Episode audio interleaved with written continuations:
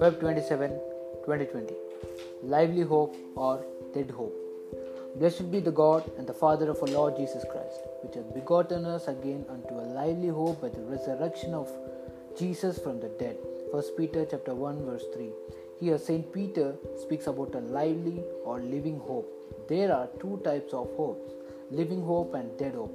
If you want to become rich, great, or famous in, your, in this world, yours is a dead hope. All the hopes that you build up to become great will come to an end with your death.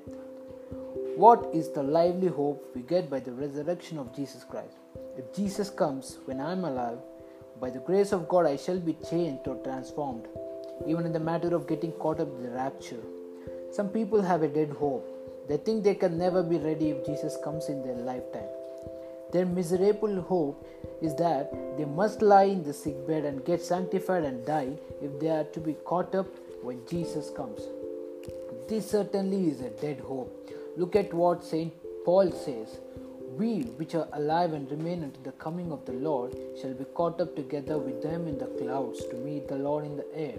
1 Thessalonians chapter 4 verse 15 and 17. In other words, we who remains on earth and are lively, that is, those of us who live with the hope of translation or transformation will meet the Lord in the air. Dear child of God, what type of hope do you have? Is it a lively hope or a dead hope?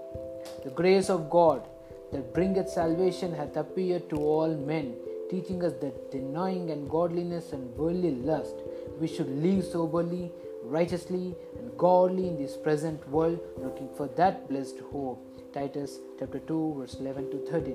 When the grace of God fills our life, we will have a lively hope, and only those who have a lively hope can be lively Christians.